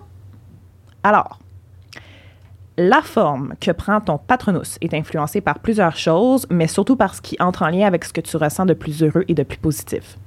Donc, particulièrement l'amour. Rogue, on peut dire sans hésitation que sa seule source de bonheur dans sa vie au complet depuis qu'il était un petit kid, parce que c'était très difficile son enfance. Mhm. hein. Lui, c'était violence, euh, son père. Là. ouais. Son père le frappait, puis tout. Là. Euh, puis sa mère, elle faisait rien. Là, fait que, euh, avec euh, le problème. Fait que, lui, enfance très malheureuse. Lily arrive comme une lumière dans sa vie. Puis après, le reste de sa vie est dédié à Lily. Fait que c'est, encore une fois, seule source de bonheur. Donc, la forme du patronus de Rogue a comme automatiquement été influencé par l'amour qu'il a pour Lily, donc c'est devenu une biche également. Et Harry, euh, tu peux me passer le relique de la mort, s'il te plaît. Harry le dit lui-même à Voldemort à la fin des reliques de la mort. Donc ça, c'est après qu'il survit la forêt, quand ils Mhm. reviennent au château, là, puis tout, là. Puis qu'il est genre dans les bras d'Agrid, puis il se réveille, là. Ben, Ouais. Dans le livre, ça, c'est vraiment une scène, bon, tu sais, dans le film, ça a vraiment été switché en grosse scène d'action, puis les deux se battent dans le château, puis tout. Mais dans le livre, c'est vraiment euh, un- une grosse conversation, là, les deux, là, qui, ils pointent leur baguette l'un vers l'autre, mais ils se parlent beaucoup. Puis euh, ce que Harry dit, entre autres, dans cette scène-là à Voldemort, c'est Le patronus de Rogue était une biche, poursuivit Harry, la même que celle de ma mère, parce qu'il l'a aimée pendant presque toute sa vie, depuis qu'ils étaient enfants. Vous auriez dû vous en apercevoir. Ah ben, bah, Puis le Voldemort, il est comme. Sacre bleu. Hein? Je me suis fait avoir. Parce que ce que j'ai pas dit tantôt, puis qui est intéressant à mentionner, Dis-moi ça. quand Rogue il a entendu la prophétie, là, Ouais, puis qui a été dit à Voldemort, c'est c'est le bébé ouais, de Lily Potter. ouais, Puis Voldemort a dit, ben, j'ai pas le choix d'aller tuer le bébé. Rogue a supplié à genoux, c'est un mange-mort là, à ce moment-là, là. supplié, supplié Voldemort d'épargner Lily. Rogue, là, il dit, tu peux tuer le bébé, tu peux tuer James, James, mais pas Lily. ouais. Fait que Voldemort, il est comme, OK. Puis rendu à Godric Solo, non, non, Non? Voldemort, il essaie d'épargner Lily. Il tient parole, je te le jure. Non. Si tu relis la scène, là, je l'ai pas, là, il dit Ah, Tasse-toi, espèce de sotte. Il dit des affaires de même. Il, il- Ah. il a déjà tué James, il est rendu dans la chambre. Là, Lily, non, non, Paris, Paris. Fait que là, Voldemort, il est comme Tasse-toi, là, je veux tuer ton bébé. Puis elle est genre, non, non, non, non. Fait qu'au dernier instant, il a pas le choix. Il est comme, OK, hostie, tu me laisses pas le choix, puis il a tué. Ah, Mais il essayait vraiment de faire comme Rogue avait demandé parce que, anyway, il sait que c'est vraiment le bébé le problème. Fait que, tu sais, y a-tu vraiment besoin de tuer Lily? Oui, là. Je comprends pas pourquoi il tenait parole tant que ça, là, mais c'est ça que Harry dit juste après ça. Il dit comme, il l'a aimé toute sa vie, vous en, vous ne vous en êtes pas rendu compte? Fait que là, juste après, il dit, Rogue vous avait demandé d'épargner la vie de ma mère, n'est-ce pas? Puis là, Voldemort, il dit, il faisait juste la désirer. Comme il a désiré plein d'autres femmes. Après qu'elle soit morte, euh, il m'a dit qu'il y avait d'autres femmes qu'elle, puis tout. Ça, c'est vraiment une conversation que Rogue et Voldemort ont eu. Je suis comme, Yeah. Ah, c'est fou. Fait que c'est la Ah, petite parenthèse mind que je voulais faire. Mind. Vraiment. Je là, sais, c'est incroyable. Puis pour revenir au patronus, dans le fond, euh, oui, James et Lily, c'est différent, mais c'est deux patronus qui se complètent parce que t'as le cerf puis t'as la la biche. Fait la que ça, ça se complète. Fait que ça, c'est quand même, tu sais, ils s'aiment. Il y, a, il y a la présence de Mhm. l'amour qui est là. Puis intéressant de savoir aussi, ça c'est dans les livres, que Tongue, son patronus au début, c'était un lièvre. Puis quand il est tombé en amour avec euh, Lupin, c'est devenu un loup, son patronus, qui est le même que Lupin. Lupin aussi. Sa source de bonheur a changé. Ouais, Fait que. c'est ça. Son patronus, c'est c'est devenu un loup. Trop cute. Fait que voilà pour euh, la réponse à la question des patronus. Mind blown fois Je quatre, sais, je sais, j'adore. C'est fou. Cette œuvre est la meilleure affaire qui pouvait comme arriver sur Terre. mais écoute, je lisais les extraits tantôt, genre j'avais des frissons, je, je mettais mes post-it hier à la maison, puis j'étais comme, je, je filais plus, là. Same, je comme, j'étais genre plus de questions, plus de Ah, questions. Je voulais faire des recherches encore, encore, encore. là. Vraiment. Euh, moi, j'ai Lubin qui demande la question que je me pose concerne Madame Bibine. Lubin, Lubin. comme Lupin, mais avec un B. Lubin. ouais. Parfait. Euh, la question que je me pose concerne Madame Bibine. Professeur de vol et arbitre, de Quidditch, que fait-elle d'autre? Que ce soit dans les livres ou dans les films, il n'y a pas beaucoup de matchs de Quidditch ou encore des cours de vol et ceci ne concerne que les premières années. Au risque de te décevoir, Lubin. C'est ça qu'a fait Madame Bibine. Donc, de son prénom Rolanda Bibine, qui est aucunement mentionné, by the way, dans les livres. Donc, on n'a aucune idée de son prénom. Son prénom est apparemment, apparemment, je spécule, sur une boîte de Lego dans laquelle elle était featured. Puis, c'est marqué en bas Rolanda Bibine. En Mais français, ce serait René Bibine. Euh, professeur de vol, arbitre de Quidditch à Poudlard pour les premières années seulement. Puis elle s'assure également de la sécurité des enfants lors des pratiques, les bonnes conditions de l'équipement. Euh, s'assure que les balais sont pas ensorcelés, que l'équipe adverse n'est pas venue euh, jouer d'un plat de bande de l'autre. Euh, puis avant sa après sa graduation, elle aurait travaillé au ministère dans le département des soirs et jeux magiques avant d'aller enseigner à Poudlard après la guerre. C'est la seule information qui est disponible en ligne. C'est même pas une joke, il n'y a rien sur elle. Il n'y a rien. Puis ça- finalement, euh, t'as-tu checké pourquoi elle n'est pas revenue dans le deuxième film? Euh, elle avait juste, elle avait signé pour un film. Ah, ok, c'est bon. Je Elle avait seulement signé pour un film. une- la chicane. Elle a joué, par exemple, dans un. euh, tu sais, mettons Seinfeld, là, puis Friends, là, c'est quoi ce genre de, de show-là? Là? Un sitcom. Un sitcom. Apparemment, elle était dans un sitcom dans lequel elle avait un enfant, elle avait un fils, je me rappelle plus du nom, puis il y avait des petites, des petites euh, Référence? des références, mettons, à Madame Bibine, comme année, il, il y a une boîte de céréales, puis il pige une carte la boîte de céréales, puis comme I've got Madame Hooch, genre, c'est Madame Bibine qui fait sa Est-ce mère. que puis tu peux comme, euh, Je vais faire. faire euh, ta. Ouais, tu peux peux tu faire. Non, tu peux-tu faire. Non, la réplique. comment? La réplique du film? Bonjour Amanda. Who's Amanda? On sait pas, mais Bibine est bien proche d'elle. Hein? Bonjour Amanda. Bonjour Amanda, bonjour. Mais qu'est-ce que vous attendez? Ouais. Allez, hop! À droite de votre balai, tenez la main au-dessus et faites hop! Hop!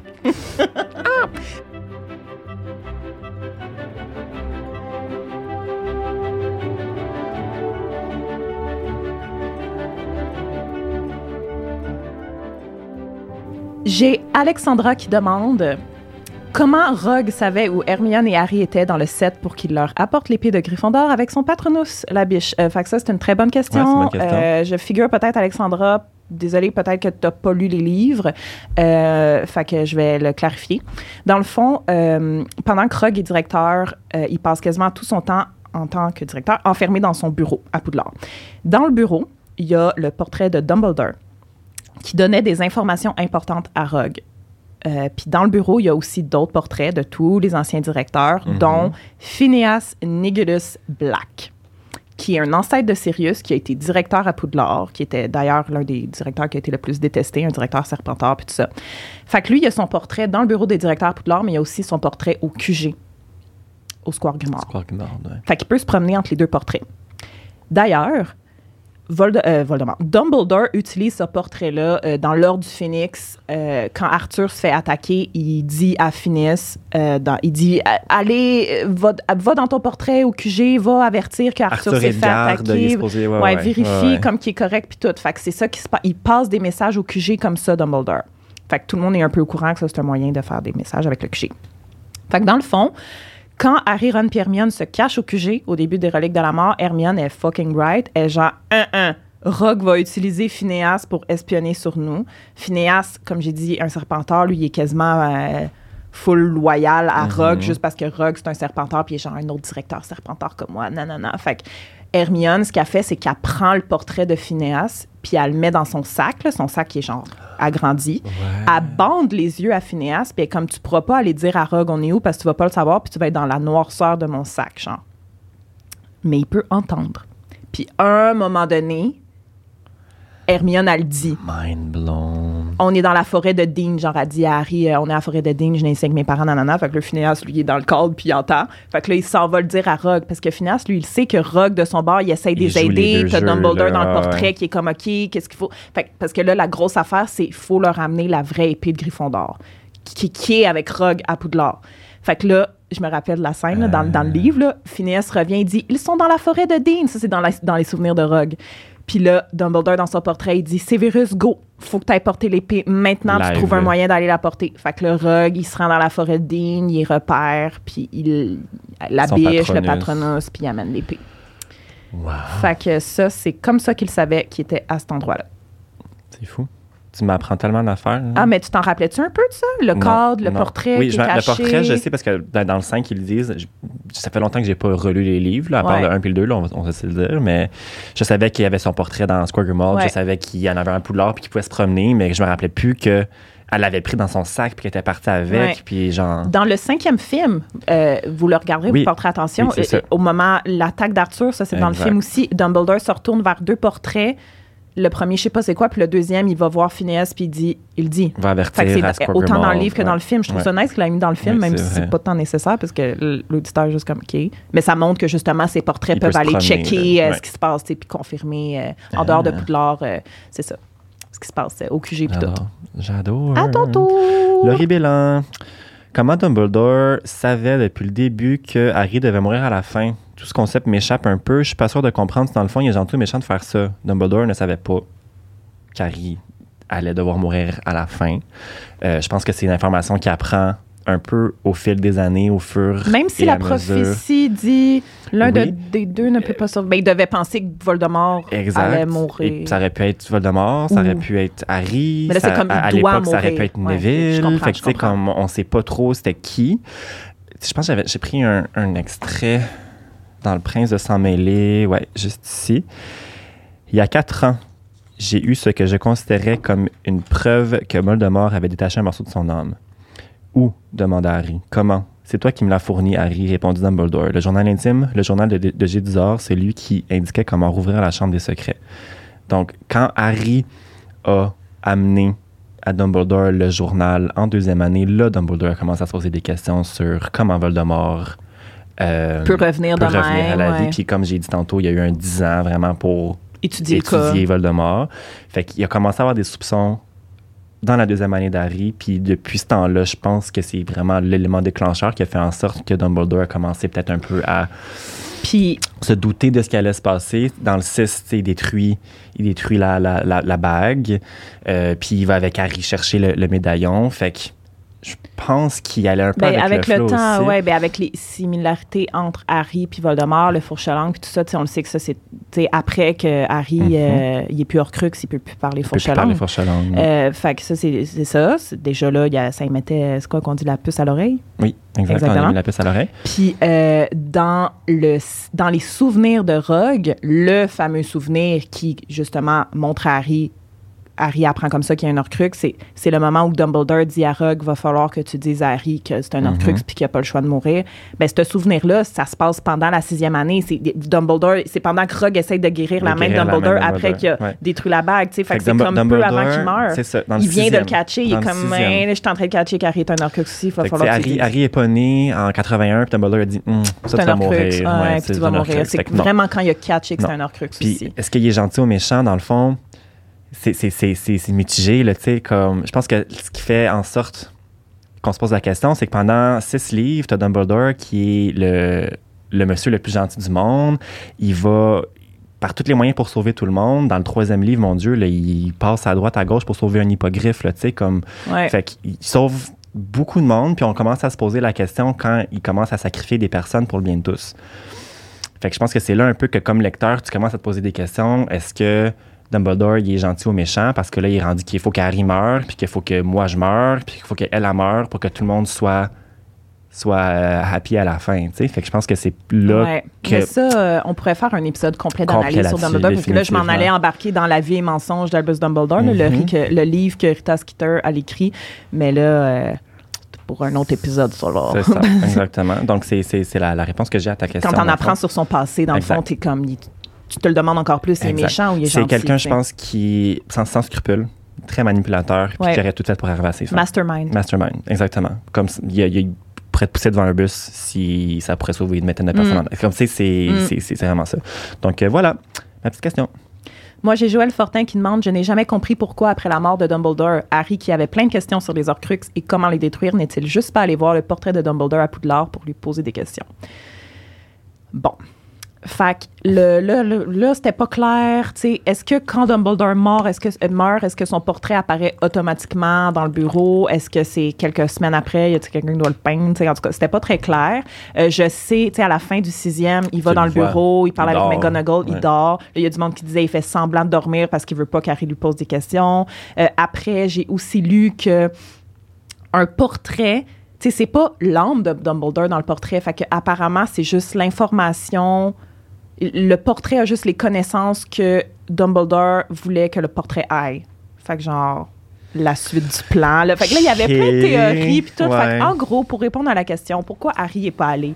Ben, Harry, c'est le indésirable fucking numéro un dans le set. Il peut pas rentrer à Poudlard, puis même avec la cape d'invisibilité, il peut pas Ouais. rentrer dans le bureau Genre, de Rogue. j'ai une question. Puis penses-tu Euh, non. vraiment que Dumbledore, il va tout te dire?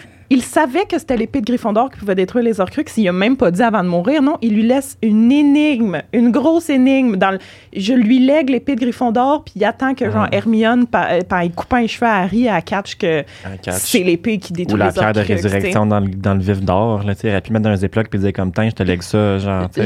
Sérieux, comme c'est juste Harry, Ouais. t'aurais été voir le portrait de Dumbledore, Dumbledore, il t'aurait dormi d'en face, puis il aurait, Ouais. il aurait fait comme. M'en Ah, rappelle Je sais plus. pas trop. Ouais, j'ai un blanc. Moi, je te dirais, pense à Voldemort ou qui cacherait des horcruxes selon Ouais, toi. il posera de parle en énigme- Ah, énigme, mais c'était ça tout le temps. Fait que c'est pas parce qu'il est rendu dans un portrait que ça va être différent, tu sais. Ceci Ouais. dit. Fait que c'est c'est la réponse à, à cette question. J'accepte ta réponse. Donc, Sarah demande c'est pas tant une question qu'un appro- un approfondissement. On sait que c'est le Choixpeau qui assigne les maisons, mais on ne parle jamais de la plume ni du livre qui désigne quels étudiants rentreront à Poudlard. C'est un sujet que j'ai toujours aimé et ça serait peut-être intéressant d'en parler, oui.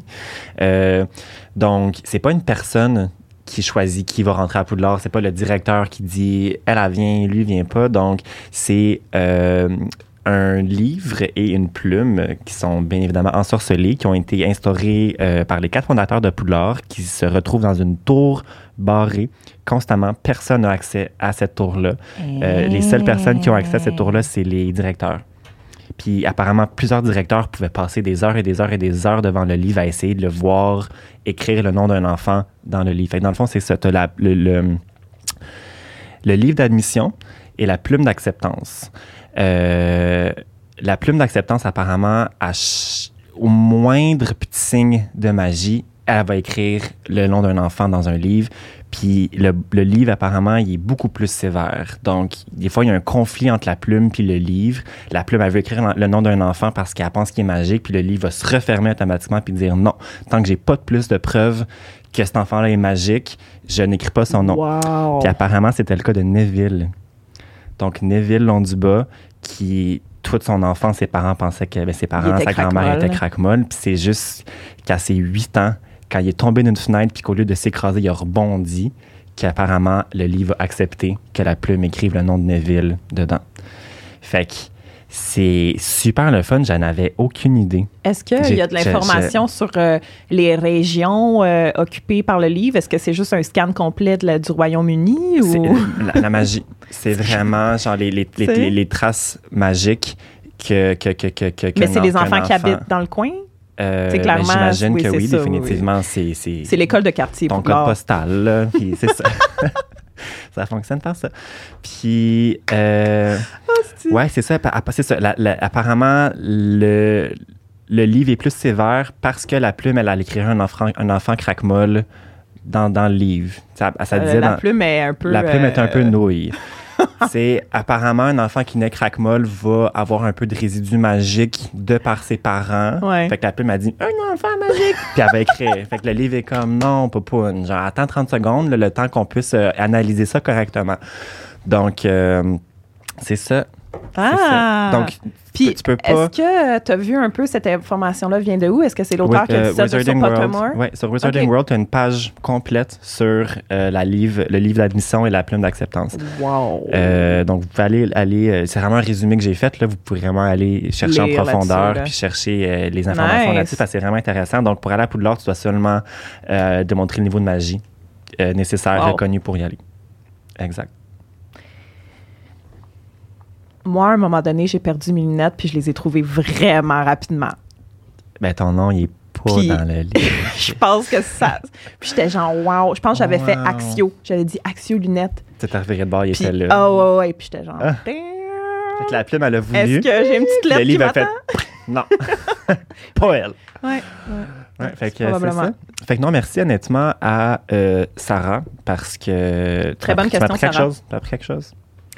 J'ai Shanna qui demande Je me questionne sur le sort oubliette dans le film numéro 7. Qu'advient-il de l'entourage des parents d'Hermione? Elle lance le sort à ses parents, mais leurs voisins, ses oncles et tantes, tout le monde ne doit pas l'oublier, non. Fait que euh, Hermione, je veux juste clarifier d'abord, elle efface pas les souvenirs de ses parents, elle modifie les souvenirs. Fait qu'elle va faire croire à ses parents que tout d'un coup, eux, leur désir soudain, c'est de déménager en Australie, puis qu'évidemment, ils ont plus de filles. Fait que c'est ce qu'ils vont faire. Ils vont déménager en Australie. Puis concernant l'entourage, moi, je pense pas que l'entourage d'Hermione était au courant qu'elle est une sorcière. Tu sais, c'est vraiment les parents le savent, puis après, tu inventes un genre de mensonge. Ben, ma fille est partie dans un, un pensionnat toute l'année, puis quand elle revient l'été, mais tu sais, elle fait pas de magie. Fait que comme les oncles, Euh. la tante, les voisins savent pas qu'elle est sorcière. Puis si, oui, OK, elle est plus là, puis ben, juste reparti à l'école, tu sais, si jamais les, les voisins sont genre, ben, où Hermione? Ben, reparti à l'école, puis ben, ils sont où les parents? Ben, on a déménagé en Australie, c'est sûr, c'est weird, mais tout d'un coup, ils déménagent là-bas, puis ouais. c'est ça qui se passe. Exact. Euh, puis en passant, ben, après la guerre, Hermione, elle va retrouver ses parents en Australie, puis elle remodifie les souvenirs, puis Ouais, ils reviennent, puis ils vont être d'extraordinaires grands-parents pour euh, Hugo et Rose, les enfants de Ron et Hermione. Fait que tout finit bien. Parce que j'avoue que ça porte un peu à confusion parce que dans, le- dans le film, Ben oui, elle oui, disparaît elle- elle complètement. mais ça, là, c'est- sais. ah mais rendu un corps de vide avec un fond blanc. pour ça, là, mais Moi, je me posais des questions, je serais les parents, je serais comme, chérie, hein, pourquoi on a un corps de cette vide le scène-là n'est pas dans le livre. Mais Elle fait juste ça, le raconter exact. au gars qu'elle l'a fait. Elle a dit Mes parents sont rendus en Australie puis ils pensent que, tu sais, euh, Que je suis. Je suis, je que je- ben, ils n'ont pas de fille. Fait que, euh, voilà. Cool, cool, cool. Ouais, ouais. J'ai Cassandra Tremblay qui me demande. euh, Cassandre Tremblay. Cassandre, excuse non, excuse, parce que c'est mon illustratrice. C'est elle qui fait l'illustration du balado. Je sais. Elle a demandé une belle petite question. Oui. J'avais entendu dire que l'auteur était déçu que les fans ne catchent pas que le serpent au zoo dans le premier tome, c'est Nagini. Est-ce que c'est vrai? Ça fait pas de sens parce que le serpent du zoo a été élevé en captivité. Tu viens de le dire, ça fait aucun sens. Donc, c'est pas vrai. faut se rappeler que Nagini, à la base, c'est une femme. C'est une malédictus. Donc, malédictus, c'est une, maladie, une, une malédiction de sang qui va forcer son porteur à se transformer en un animal jusqu'à un moment où est-ce que la transformation en humain ne sera plus possible. Donc, Nagini, elle a été forcée à se transformer en serpent. OK. Jusqu'à- Ben, ça, si on voit sûrement ça dans, dans le Fantastic, Fantastic. Beasts, pour ceux, qui, pour ceux et celles qui l'ont vu. Fantastic Beats. Fantastic Beasts, ouais, Dr. Dre. Euh, pour ceux et celles qui l'ont vu, euh, vous avez peut-être une, une vague connaissance euh, par rapport à ça. Donc, euh, le serpent du zoo, comme tu l'as mentionné, Cassandre, est élevé en captivité. Je pense pas que Nagini a été élevé en captivité étant humaine, je sais Ouais, pas. non. Elle était déjà adulte, le serpent, sa transformation en serpent, c'était déjà un gros serpent. Puis Nagini, c'est un serpent venimeux. Elle a des crocs. Elle tue notamment Rogue. Euh, avec, avec, avec ses crocs, tu sais, Voldemort ne se donne même pas la peine de, de, de, de le tuer. C'est elle qui le tue, puis elle le tue avec son venin. Euh, dans le, au zoo, c'est un boa constrictor. Un boa constrictor va tuer ses victimes en s'enroulant autour d'eux, puis en les étouffant jusqu'à temps qu'ils puissent les gober. Donc, c'est pas le même serpent. Euh, Nagini est femelle également. C'est une voix d'homme dans le film qui parle à Harry. Donc, c'est pas, c'était pas Nagini du tout, du tout. Fake news. Fake news. Wrong. Que, Il me reste voilà. une question. Ouais. Puis après, bien évidemment, on s'est gardé des questions pour l'après-show Patreon. show, sur demande. Donc, dernière question de l'épisode régulier. Ouais. Alexandra Lamy demande si vous pouviez inclure dans les films un personnage qui se retrouve seulement dans les livres, ce serait lequel? Félix? Peeves. Peeves, mon. Dieu. Qui est pas un fantôme, c'est un esprit frappeur, C'est apparemment. quoi la différence? Dans le fond, lui, il a un- Peeves a un corps physique. Ah, il est pas Je peux translucide. toucher Peeves. Tu pourrais le toucher, Peeves, s'il te laissait le toucher. Il peut se rendre invisible quand il veut. Il pourrait, se- Trop si te laisse le toucher. tu pourrais mettons, te le revirer de bord, puis il t'apparaît d'en face juste à côté. À côté puis tu pourrais, tu pourrais interagir vraiment avec lui. C'est un esprit frappeur. Donc, il est là depuis l'instauration de Poudlard. Il vient avec Poudlard, dans le fond. Il n'est pas, il est pas mort là. Il, il vient vraiment, apparemment, avec les résidus de magie, puis de patati patata, comme il, a, Il s'est il créé. s'est créé lui-même. Fait que c'est pas un humain qui est mort. C'est pas un humain qui est mort, c'est un, c'est un Ah! poltergeist. C'est un fantôme qui est indésirable dans l'école. Plusieurs concierges ont essayé de le crucer à la porte, puis ça n'a pas fonctionné, dont Rusard. Donc, à un moment donné, à un moment donné, les, directeurs, les profs, ils ont, ils ont dû faire des deals avec lui pour... C'est un personnage qui est vraiment, vraiment comme Wow. le fun, je trouve, à explorer, puis qui est pas du tout dans les films. Il participe même à la bataille de Poudlard. Là, il garoche des, des bombes puantes, puis de la glu au mange-mort. Fait que, tu sais, c'est vraiment intéressant de, de juste en apprendre un peu plus là- là-dessus. Puis, notamment, tu sais, la fameuse armoire à disparaître qui fait briser dans le deuxième tome. Euh, puis nous, mettons, on relit ces livres-là, puis on fait la, le lien avec l'armoire à disparaître dans le sixième tome. C'est lui, apparemment, qui a, qui a annoncé à Dumbledore que, c'était la, que Sirius était dans le, dans le château dans le troisième tome. Oui, il y a plein d'affaires qui sont attribuées à Peeves dans le fond, dans les livres, mais que dans les films, C'est complètement modifié. Alors, mais ça aurait été le fun il qu'il soit un personnage été cancel. Puis récurrent. a- apparemment, il a été casté, puis il y a des, Ouais. les scènes ont été tournées avec Ouais. Peeves, puis il a juste été complètement cut. Ça aurait été bon. de La prod. Fait que euh, c'est mon personnage que j'aurais aimé voir dans les films. Moi, je vais prendre la grand-mère de Neville. Ah ouais. Pourquoi? Je t'intéresse. Ben Pourquoi? là, d'abord, quand elle a posé cette question-là, j'hésitais. Ouais. Là, j'étais comme, est-ce que je prends Winky, l'elfe, là, qui Ah, est... Mais. Winky, elle me gosse. gosse. là. Elle Non. gosse, je veux pas la voir pour deux secondes. là. Fait que, tu sais, c'est parce qu'elle est vraiment présente, puis elle est pas là pendant tout d'un film. Ouais. Euh, la grand-mère de Neville, je l'aurais mis à partir du cinquième film. Puis, euh, en fait, on la voit dans le film, OK? On la voit vite, vite dans le 1, figurante sur le quai de train avec Je me Neville. rappelle même. Oh my God, il faut sûrement que tu fasses pause puis tu Ouais, regardes vraiment, ouais, puis ça doit durer deux secondes. Puis on la revoit dans le set, c'est une autre actrice, à la bataille de Poudlard. Et là, là, à la bataille de Poudlard. Euh, fait que dans le fond, à partir du 5, je l'aurais mis dans le film euh, parce qu'elle est plus présente, elle est plus mentionnée. Puis aussi, c'est à partir du 5, vraiment, tu sais, que Neville gagne en importance, qu'on apprend comme ce qui s'est passé avec ses parents, euh, que lui il gagne en confiance, qu'il est plus présent, il est dans la gang. enfin il est à faire bon, un sortilège expelliarmus comme du monde. Aussi, tu sais. hein? Euh, dans le livre, euh, suite à, à- à la, à l'attaque d'Arthur, tu sais, je l'ai déjà mentionné dans un autre épisode, mais ils vont visiter Arthur à l'hôpital. Ils croisent Neville et sa grand-mère qui est en train de visiter ses parents. C'est, grand, c'est la grand-mère qui raconte euh, à Harry, puis à Ginny, puis à Ron, comme ce qui est arrivé aux parents de Neville, tu sais. Euh, moi, j'aurais aimé ça, toute cette scène-là dans le film. L'hôpital, Ouais. d'abord, de voir l'hôpital des sorciers dans le vrai. film. Puis là, ça aurait été parfait, une belle introduction à la grand-mère qui est là, qui raconte l'histoire. Puis après, on la, on la voit dans le 5, on la voit dans le 7.2. Mais dans le 7.2, elle est à la bataille de Poudlard.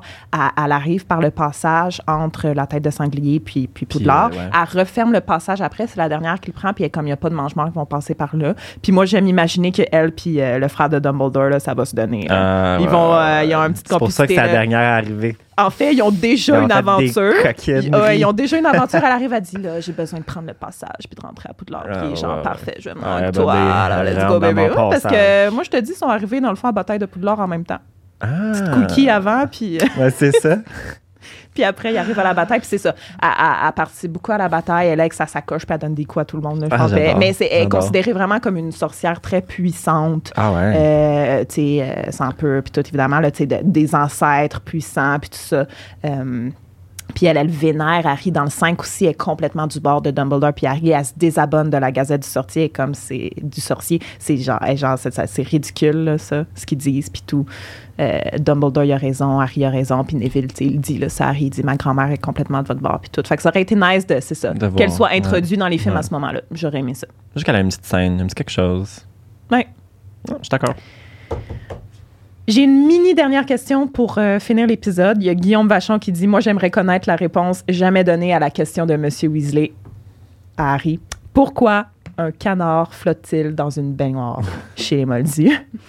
Et en fait, les canards en caoutchouc ont été inventés à la fin des années 1800, lorsqu'il est devenu possible de façonner plus facilement le caoutchouc. Et euh, ben, ça, ils ont fait des canards, puis éventuellement, c'est devenu un jouet de baignoire parce qu'on pense que ça améliore les capacités de développement des enfants pendant qu'ils jouent dans l'eau. C'est aussi simple que ça. Arthur, si t'écoutes, now you know. Arthur euh, et Guillaume, en espérant Ouais. que ça répond à votre question.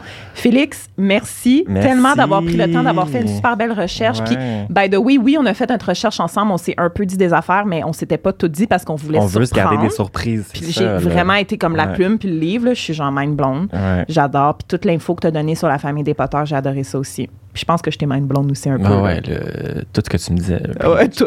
Moi, j'ai plus tendance à vouloir tout te dire, les affaires que j'ai trouvées. Puis t'es comme, non, garde-les pour le. Oui, je rentrais- je garde-les. rentrais dans comme, cuisine, Fred, j'ai trouvé ça. T'étais genre, oh my God, full fort. Ouais, là. J'étais ouais. bon, quoi Mais encore? je fais exprès, là, je vais Ouais, de Mais oui, je l'attention. sais, je sais.